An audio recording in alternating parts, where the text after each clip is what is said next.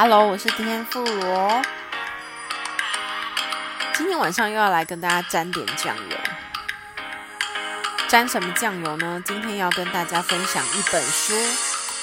所以今天是线上读书会 Part 2。今天要跟大家介绍的这一位作者叫做中岛八望，在2017年他在台湾出版了一本书，叫做《我看见，我知道，我思考》。那为什么我会想跟大家分享这本书呢？其实这本书大概也是在2-3年前吧，我在机场的书店呢曾经翻过它，然后也在非常非常多的社群媒体的发文里面看到它的一些语录啊。这他那时候号称呢，就是出版社帮他打着就是最年轻的亚洲哲学家。他是2005年出生的，现在应该是国3的年纪，即将升上高1。他在10岁的时候出版的这一本书，好，由日本的 San Mark 出版社所出版的。然后他呢，就是这些他的语录啊，就是在 Twitter 上面发表。那当时呢，他其实是用了妈妈的这个脸书的账号。脸书还是 Twitter 账号，就是跟出版社的编辑就是一来一往。那其实出版社编辑到最后把他的所有的这些聊天的这些对话的语录通通收录起来。那其实改的内容不多，可能就是改一些错字的部分。所以这些语录基本上都是中岛八望这位小朋友他写的。那关于中岛八望呢，我比较建议大家直接买书来看，因为如果你现在在 Google 打中岛八望，那我相信你会调出非常多以前的采访报道的历史资料。那我很不喜欢就是，其实媒体当然因为了要推销书籍嘛，他就会必须去讲说，这个妈妈怎么教养他的啊？那他的求学之路的过程是怎么样啊？就像前阵子我们的 IT 大臣唐凤一样。因为口罩的这个的地图制作以及这些政策，他提供了非常非常多很不错的点子，然后他过去的求学史就又再被翻出来。那我觉得我说回造神这句话，就是造神其实是人类去造了这个神，其实我觉得他们就是人，只是这些故事他会去告诉你说，其实教养的形态不是只有一种。我有时候反而希望家长去看待，或者是世上的人去看待这些好像他不是在传统教育体制下成长的人，然后他同时很成功的人，看起来很成功的人，符合世俗标准成功的人，其实他们背后有一条非常艰辛的路。就像那个吴季刚，就是我们台湾的一个服装设计师，之前那个奥巴马 Michelle 就是都穿他的礼服嘛。那他妈妈也是说，他从小其实就是接受他孩子有跟别人不一样的特质，然后支持他。可是谁知道，其实这些家长他们真的很苦因为当家长真的非常不容易。但是我觉得这些人的存在，只是要告诉每个家长，你的孩子不管是怎么样的样貌，他有一天会有一条属于他自己的路。只要你的心够坚定，你够了解你的孩子，然后呢，你愿意去接纳他的样貌，我觉得这个就是很重要的一点。我觉得这是我们常常看到那些比较极端值的状况的成功者，他们的父母亲其实都是有一个非常包容的心，然后他们会默默的去守护孩子，甚至去找适合孩子的资源，让他在这个他们坚守的这个领域之下，让他的孩子可以很自在的去发展。那谈一谈我为什么会买这本书好了。其实我这本书是在半年前的时候买的，那个时候我是在无印良品的书柜区，就是图书区的时候看到他那个时候就是半价出清因为它是一个展示书。那不是因为它便宜我才买，而是那个时候想说，这本书不是我之前在机场看到的吗？我就拿起来翻了一下。那为什么我去翻呢？因为我在上学期的时候，我刚接这个新班，其实我在这个 circle 就是接这个新班的开始，我动了一个念头。那这个念头其实已经萌芽了大概有8年之久。就我觉得以我现在的经历跟经验，其实我可以尝试做一个新的挑战，也就是家长读书会。那我也曾经跟我上学期跟我的家长说过说，我这学期想要来办家长读书会，所以我就一直在内心默默的筹备。那筹备就是入门的第一本书很重要嘛，我到底要选读哪一本书，这本书是好入手的，然后是好讨论的。那因为一定要先有我开头嘛，殊不知今年的疫情就来了，所以很多活动来不及。不过我觉得老天爷也很眷顾我，就是让我多一点时间可以去筹划这件事。因为我觉得这个读书会一旦开始了，我希望它是一个长期的陪伴，就是长期陪伴家长，在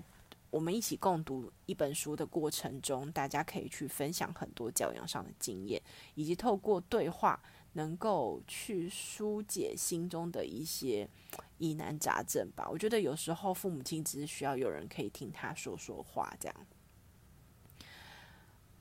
我买了这本书，我那时候看到这本书的时候翻了一下，这是我第二次翻它。第一次翻它是在2-3年前机场的时候看到的嘛。那个时候我读这个内容我没有什么感觉，我那时候很坏，因为这个小孩写的东西就是都很短嘛，篇幅很短。然后我想说现在那个脸书啊 Twitter 啊或 IG 上面，就是你一查就会查到很多他的语录啊，但好像不值得买它。可是呢，当我第二次翻开它的时候，我看了几个章节之后，虽然它的每一段文字都非常短，可是都有一种好像有一个人拿了一个棒槌敲了我的头的感觉。就是一个孩子他都理解这些道理，为什么我会现在卡在这边还想不透呢？所以我觉得我去形容这些感觉，不如我就念几个 chapter 我觉得很不错的，然后跟大家分享。然后我非常希望大家可以去订购这本书，它非常易读，可是你会一直想要再重复去翻它。就是你会觉得说，这好像是一个提醒我的一本生命之书，好像回到小时候了。我觉得看这本书的时候，是我在跟小时候的自己对话。我觉得中岛八望他的文字有这样子的力量。OK， 我们来分享第一个章节是 Chapter 4， 就是第4小节。他说呢，我最大的优点就是知道自己一个人什么事情都办不到。我知道这一点，所以我会请别人帮忙我。OK， 我想说的是，很多大人已经不知道如何求救了。在你的教养路上，其实我不要特别讲教养，其实成为一个母亲，你除了母亲的身份，其实人都是一个综合型的身份。我们活在这个世界上，其实我们很常会因为外在的给我们的赋予的一些期望，所以我们好像从小都被教导说，不要去麻烦别人，我们要把自己的事情做好，不要去管别人怎么样。但是我觉得，为什么一个10岁的孩子，他可以写出这样子的话语，是因为他观察到生活中大人的纠结吧。说到这边，我想要先岔开一个话题，就是其实有很多孩子的特质是他们非常的敏感。你不要小看他们是小孩，其实小孩的感知能力比大人更纯粹，而且更直接接受到所有的情绪。他其实也知道你为什么生气，所以大人不要以为小孩子不知道，其实他们很明白。 OK，那我觉得他一定是在生活中观察到非常多的互动的经验，以及感受到的那些氛围，他所写下来的话。那我觉得这一点就是真的也是我一个当头棒喝，因为我也是一个我很多事情都不想要麻烦别人的人。我觉得麻烦别人就是我觉得自我意识低，就是自我认同度低的人其实也很不敢麻烦别人，就是我会担心我这样会不会别人觉得我怎么样，或是觉得我在偷懒，或是觉得我能力不好，或者是就你会想很多嘛。 OK， 所以看到这个章节其实我是有一些感触的，我觉得我很谢谢他，我也很谢谢以前的我自己，因为我觉得我从小就是一个不太会求救的人。所以我看完这本书的时候，有一次我在我先生的面前突然聊起了我的小时候的生活，就是从小到大我觉得我好像都在当一个大人，好像就是大家给我的评价都是哇你是一个很早熟的孩子，然后就说哇你很懂事。我听这些话大概是从我30岁的时候就有人这么说了，一路讲到我长大，所以我30岁开始叛逆对，然后有时候会觉得我一辈子都在当大人，然后我现在长大了，我要当一辈子的大人，我好像没有当过小孩。然后我就在我的先生面前就哭了，就跟他聊起了很多很多的过往。然后我当时的哭是觉得哦，我好像释放了，其实我是可以去求救的，我可以去请人帮忙的，而别人也愿意帮忙我，这点是蛮重要的，就是信任别人。那我觉得讲到信任，这边还有一个章节是我也想分享的，第18个章节，先信任别人，然后就可以成为别人信任的人，慢慢的就真的成为别人可以信任的人。就是当我们希望别人可以信任我们的时候，其实首先是我们必须要先去信任他人。我觉得夫妻关系或者是亲子关系都是如此，不是只有对友情，亲情也是。当我们相信对方，那我觉得慢慢的我们也可以成为对方可以相信的人。就像我会在我老公面前突然有一天很崩溃的哭泣，其实也是因为我突然觉得我的人生很幸运，我可以找到一个我可以信任的人，那他也愿意信任我。那不是只有我先生，我发现这个世界上，就我一路长大以来，有好多的贵人在我的身边。其实这些人都是我觉得老天爷派来要帮助我的人，但是我忘记我以前有没有就是很好意思的求救这样。所以各位，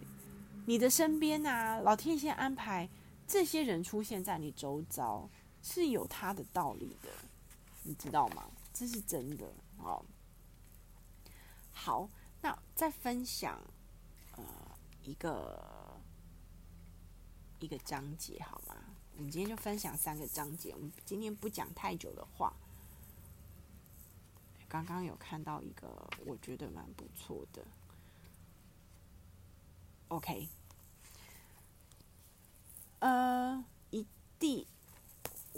我觉得有另外一个是我更想要跟你们分享。哦，对，第35章节，叫我不要任性，就像是叫我变成别人一样，变成别人就不是我自己了。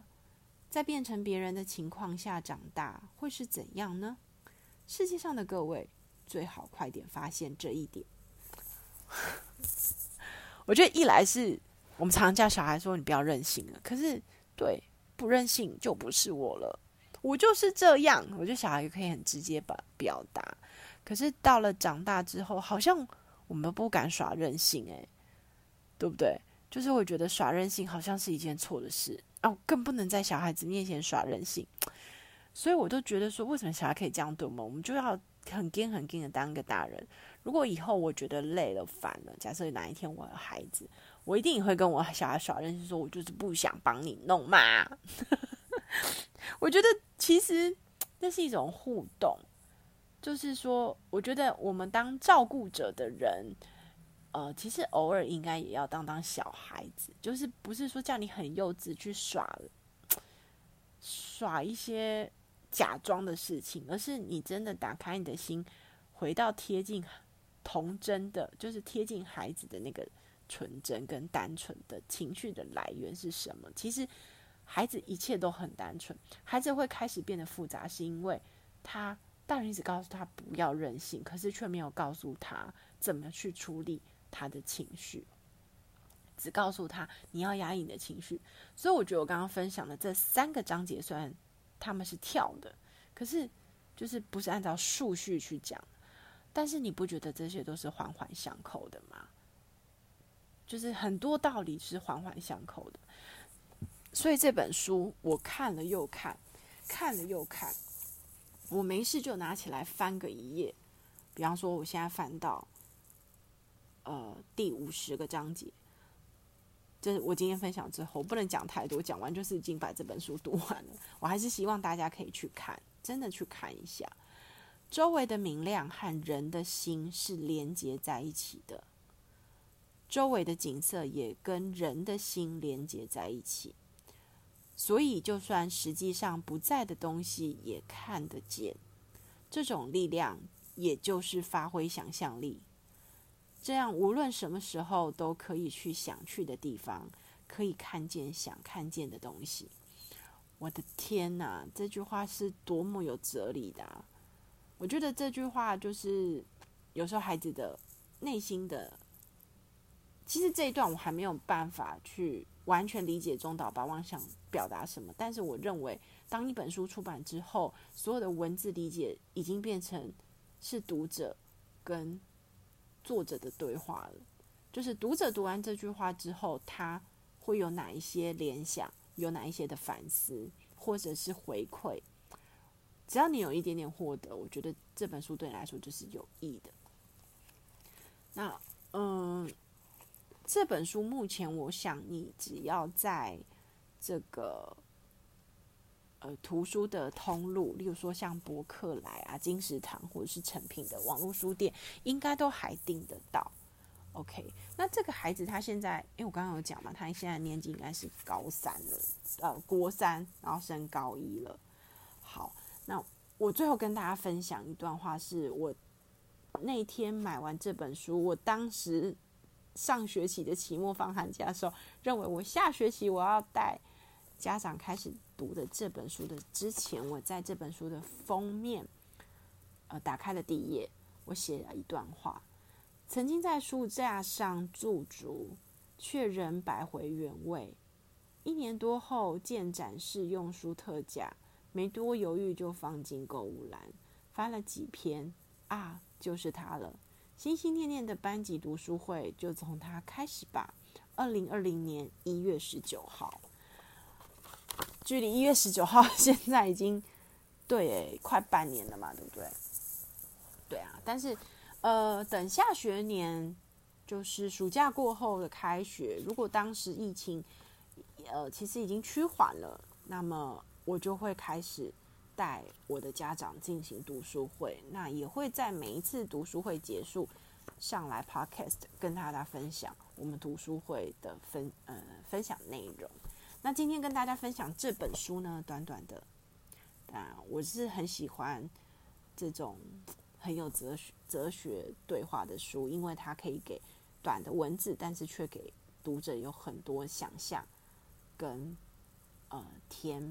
填空的空间。 OK，